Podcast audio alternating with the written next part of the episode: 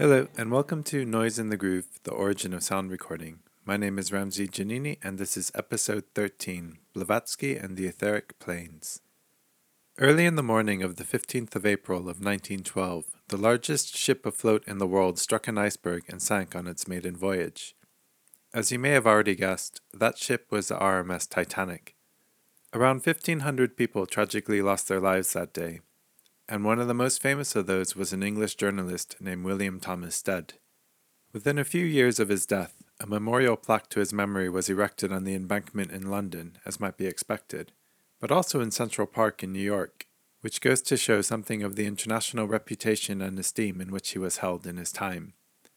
That reputation was founded on his role in the development of a new type of journalism called New Journalism which sought to influence both public opinion and government policy through the power of the pen, or printing press at least. His approach to journalism would eventually lead to tabloid journalism as we know it. Had he lived to see what would become of tabloid journalism, he might not be all that keen to associate himself with it. For his part, though he was a savvy businessman, his driving aim was to use the power of the press for his sense of good. Perhaps most famously, a series of articles he published was so influential in raising the age of consent in Britain from 13 to 16 that the new law became known as the Stead Act. The series was called The Maiden Tribute of Modern Babylon, and it sensationally detailed undercover efforts in the East End of London that proved the ease with which a man could buy a child prostitute. He also told all, so to speak, about the networks of people profiting off the young girls, including so called doctors who would guarantee virginity. It was a story that sent shockwaves throughout the public, and it was one of many such stories in his career. Later on, he would move to Chicago for half a year to write a series about the depravity in the brothels and bars in Chicago called If Christ Came to Chicago, which goes a long way to explaining his fame in the US, perhaps. So, what does all this have to do with our story? Well, like Arthur Conan Doyle and many other famous and respectable men of his time, Stead was a spiritualist. But unlike many, he wasn't just a believer in the ideas of spiritualism. He claimed to have become a medium himself, announcing in 1892 that he was receiving automatic messages from a recently deceased journalist called Julia Ames. In 1907, inspired by his spirit contact, he established a project called Julia's Bureau, which employed female mediums to route calls between the living and the recently deceased. He wrote of it on April 24th, I opened a bureau in London for the purpose of attempting to bridge the abyss between the two worlds. It is established in my old office at Mowbray House, Norfolk Street, London, and is under the direct control of the friend on the other side who, for the last 15 years, has been urging me to allow her the opportunity of making good her words. If W.T. Stead had been reaping in massive profits from the project, it would be easy to be cynical about the affair and see it as an attempt to profit off the emotionally vulnerable. But actually, it was largely self funded at quite substantial personal costs. He, like many others, seems to have believed deeply in the ideas of spiritualism. And while it's true that in his time his fervent beliefs did lead some to lose respect for him, they certainly didn't stop him from becoming one of the most successful and influential journalists of the era. For Stead, like many spiritualists, technological and spiritual developments were deeply connected. His Julia's Bureau project shows that principle in action, with the telephone switchboard being both the means and the metaphor for communication with the dead. Earlier, in 1893, he published the first issue of a magazine called Borderland, which was a publication dedicated to spiritualism. In an introductory article, Stead wrote, It would be as rational to suppose that a man ceases to exist when he rings off the telephone through which he has been speaking, as to suppose that life, as we are now discovering it, terminates when it lays aside the bifurcated telephone which we call the bod. In that sentence, Stead equated the body to a telephone and conscious life to the electrical signals passing through telephone lines. An 1893 article in The Two Worlds also used a telephonic metaphor to explain why the inane content of many reported communications from beyond the grave, such as raps and table turning, should not obscure the significance of being able to communicate with the spirits in the first place. If voices speak and claim to be those of excarnate human beings, if messages are given which demonstrate the existence of an intelligent operator at the other end of the line, then these despised and rejected phenomena supply the world with proof palpable of continued conscious existence. Such examples reveal ways in which the idea of the telephone, with its capacity to connect voices across vast distances, replaced the telegraph as the leading metaphor regarding communications with spirits. Sound recording, in this respect, was not nearly as immediately relevant to the idea of the seance. The point of a seance, after all, was not to prove that the departed had once existed, but rather to show that they were still, in some sense, being. Following this trajectory, the wireless structure of radio communication would eventually supersede even the telephone to become the metaphor par excellence for understanding contact with the dead. The idea of radio as a technology exploiting an underlying structure of reality that simply needed to be discovered rather than invented paralleled the newfound abilities of mediums to tune into the spirit communications that had always existed in the minds of believers within etheric planes. The concept of ether was hugely important to spiritualism, as it was the leading theory of what spirits and the afterlife were composed of. Like many spiritualist ideas, it had its origins in theoretical science, where it was first postulated as an intangible yet present medium necessary to explain how light waves could travel through the apparent vacuum of space. In other words, light was understood as a wave, but waves could only travel through a medium, so something had to be in the nothingness of space, according to that logic. They called that something ether, and with ether, spiritualists had a scientifically legitimated physical medium with which to explain how communications with the dead could occur. Spiritualists began to accumulate and extrapolate a body of facts about the afterlife, and here is a typical description from the time. We are told that our planet is surrounded by concentric rings or circles of attenuated matter, invisible to our physical eyesight, extending from the surface of the globe to a considerable distance beyond the limits of the atmosphere. And the life of the inhabitants in this wonderful realm is very much like the life that we ourselves lead on earth. I presented the story so far as spiritualism being derivative of ideas in science and technology, but the reality, as ever, was a bit more complex. Science informed spiritualism, but spiritualism informed science as well. I mentioned in episode 4 that historian John Durham Peters has argued that the idea of telepathy was one of the keys to the development of the radio. Other scholars, such as Anthony Enns and Stephan Andriopoulos, speak of notions of circular causality regarding relationships between occult and scientific knowledge. Andriopoulos, writing of the development of television, argues that while spiritualism serves as a necessary but not sufficient condition for the invention of electrical television, the emerging technology simultaneously fulfills the very same function for spiritualist research on psychic telesight. Certainly, Victorian spiritualists were keen to link great discoveries of engineering to the revelations of spiritualism. If one aspect of this desire was expressed through the appropriation of the technology and methodologies of science, a second appropriation was that of the great men and women of science themselves. For example, publications in the 1880s and 90s would occasionally portray Thomas Edison as a spiritualist. In 1890, The Two Worlds printed one such example. It read, some few years ago, Thomas A. Edison, the great medium and inventor, announced that he thought that he had discovered a way to telegraph across the Atlantic without a wire. Now the great medium inventor announces that he had been mysteriously informed, by spirits, of a new force, compared to which all known forces sink in insignificance. That by spirits bit was the writer's own addition, in brackets, suggesting perhaps that a mysterious epiphany had to be the result of spirit influence. What else could it be? In the more sober historical record, Edison is not said to have been a spiritualist, or to have believed in spiritualism per se. Although he did hold some rather strange views on personality and consciousness, it's likely that the new force mentioned in the quote referred to Edison's idea of tiny units of intelligence within the brain. Edison would later describe these in 1920 as the reason why you are you and I am Edison is because we have different swarms or groups or whatever you wish to call them or entities.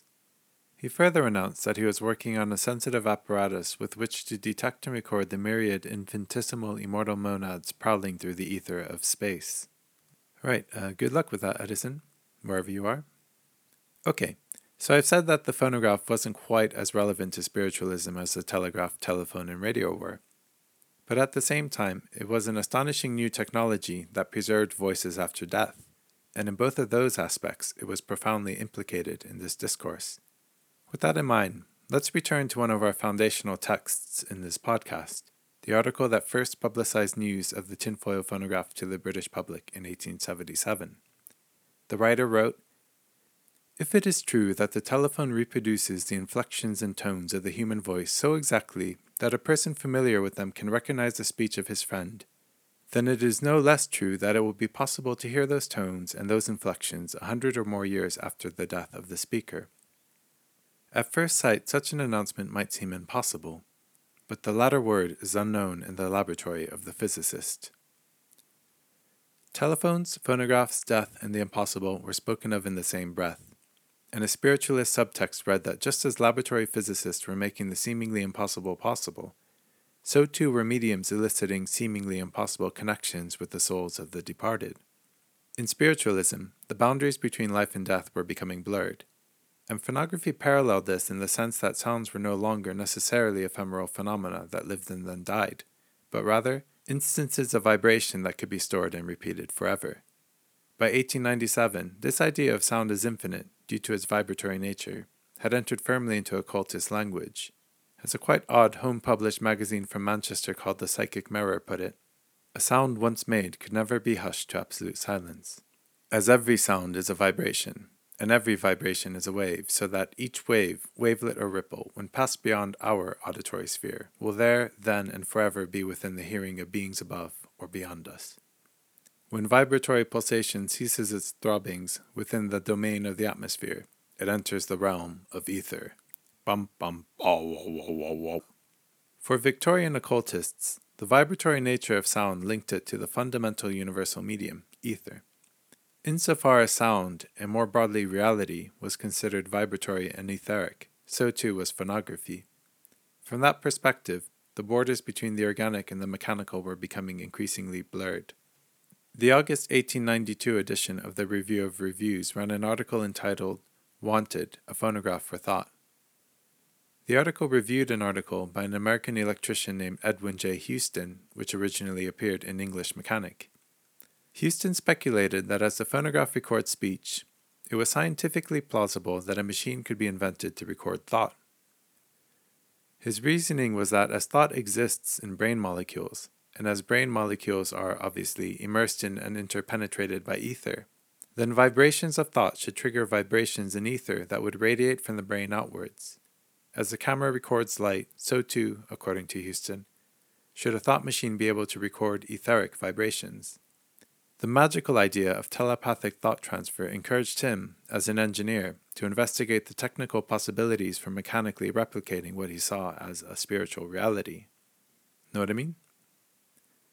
Houston was not the first thinker to compare the mechanisms of the thinking brain with the mechanisms of phonography. Indeed, such comparisons arose almost immediately after the invention of the tinfoil phonograph. One of the first to do so was French philosopher and poet Jean Marie Guyau. In 1880, he compared the way that a phonograph records sound to the way that the brain creates memories, and concluded that the brain is a conscious phonograph. By 1897, this idea of the brain as a thought phonograph seemed to one writer so obvious that he felt compelled to argue the opposite, writing that the human mind is more than a machine, it is greater than Edison's phonograph. Certainly, the great mystery of death was, for many, the fundamental distinction between the human mind and machinery. However, it was a distinction that both new technologies and new spiritual ideas were beginning to collapse. I want to end this episode by broadening out our discussion to include another heavyweight term. That term is theosophy. In particular, I want to focus on the energy and efforts of a Russian German woman born in Ukraine named Helena Petrovna Blavatsky. She was an incredibly influential woman who was very much involved in the spiritualist movement as an occultist and a medium, but at the same time, her thought reflects how diverse the movement actually was. For example, Despite many of her ideas being fundamental to many branches of spiritualism, she didn't believe that the dead were contacting the living. That idea, remember, was meant to be the linchpin that held spiritualism together. She thought instead that the spirits being contacted were mischievous beings that existed between life and death. She had a different perspective on the phenomena that were occurring, one that she connected, in books such as Isis Unveiled, to deeper and more ancient currents of Hermetic and Neoplatonic thought. In part due to her originality and depth of thought, her work continued to influence society long after the power of most spiritualist texts had waned. She's regarded as one of the most important influences on the New Age movements of the 1970s, for example. Her early biography has been scrutinized and debated, as she is thought to have invented more than a few personal details to achieve a sort of authenticity. But as it's a great yard, and as this is ultimately just a story, I'll recount a couple of the details as she shared them.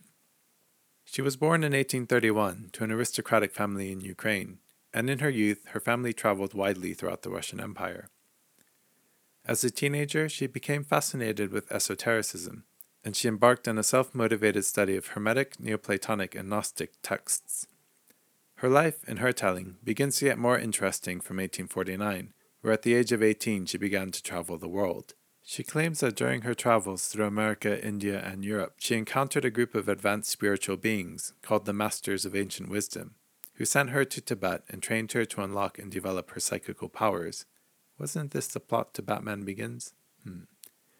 Well, to me, it does all sound a bit far fetched, and though I must confess I haven't really looked into the details, I'm inclined to trust those who have, many of whom say that in reality she was just hanging out with rich kids in Europe. Yeah, it seems quite a lot more likely. But who knows? Maybe somehow, in some way, she really was in Tibet, even if her body was in Europe. Anyhow, over the next 20 years, she became more and more involved and celebrated in the developing spiritualist movement. And while she had rather unique views on the nature of the phenomena, she never publicly doubted that the bizarre phenomena were indeed occurring. In 1873, she moved to the United States, where she continued her career as a spirit medium and occultist scholar. Two years later, along with Henry Steele Olcott and William Q. Judge, she co founded the Theosophical Society in New York City, which she described as a synthesis of science, religion, and philosophy based upon the ancient wisdom that united all religion. Indeed, the organization's seal included, and I can't quite see this happening again, both the Star of David and the swastika as well as Indian and ancient Egyptian symbols. Point one on their official agenda was to form a nucleus of the universal brotherhood of humanity without distinction of race, creed, sex, caste, or color. Well, such phrases are commonplace nowadays, but in its time it was quite a radical statement. By 1880, Blavatsky and Olcott were living in India and had become the first Westerners to officially convert to Buddhism. It's a good claim to fame. Of course, they took the organization with them and tried to spread it throughout India, in collaboration with a Hindu reform organization as well. One of the purposes of the Theosophical Society was to prepare human consciousness for the coming of a world teacher, an advanced being that periodically manifested on earth to purify and help evolve the hearts and minds of mankind. In the movement's all encompassing nature, past examples have included Buddha, Jesus, and Muhammad and in 1909, Theosophist and clairvoyant Charles Leadbeater, originally from Manchester, thought he found the new world teacher in a 14 year old boy he met on a beach near the Theosophical Society headquarters in Madras. That boy's name was Jiddu Krishnamurti. Yes, that Jiddu Krishnamurti, who many of you may be familiar with from YouTube videos on subjects such as the self, love, and the revolution of consciousness. Jiddu was trained groomed, some might say, by members of the Theosophical Society such as Leadbeater, and especially Annie Besant, who would become Blavatsky's successor and a mother of sorts to Jiddu, both emotionally and legally. In 1911, the Society established the Order of the Star in the East to prepare the world for his future teachings. Well, Jiddu would eventually reject the title and withdraw from the Theosophical Society, but nonetheless would confess that they were his first teachers and that he would have died without them. And in the end, he really did become something of a world teacher, if not the world teacher. Well, fellow spirits, let's end this seance with the July 1892 edition of Lucifer, which was Blavatsky's London based Theosophical magazine. We read inside that science is continually moving closer towards proving the truth of Blavatsky and Besant's ideas. One article concludes, as will we, with an extended quote by Annie Besant suggesting that the sensory experiences of the world are all fundamentally etheric in nature. Alter your sense organs, and what is light might become sound, fragrance might become visible. Um, um, um, right, I think that's a good place to stop. In the next episode, we're going to begin speaking about some of the first famous voices to be heard after death, thanks to the phonograph. Uh, it should be a very nice discussion, so I hope you can join me for that. But for now, thank you and goodbye.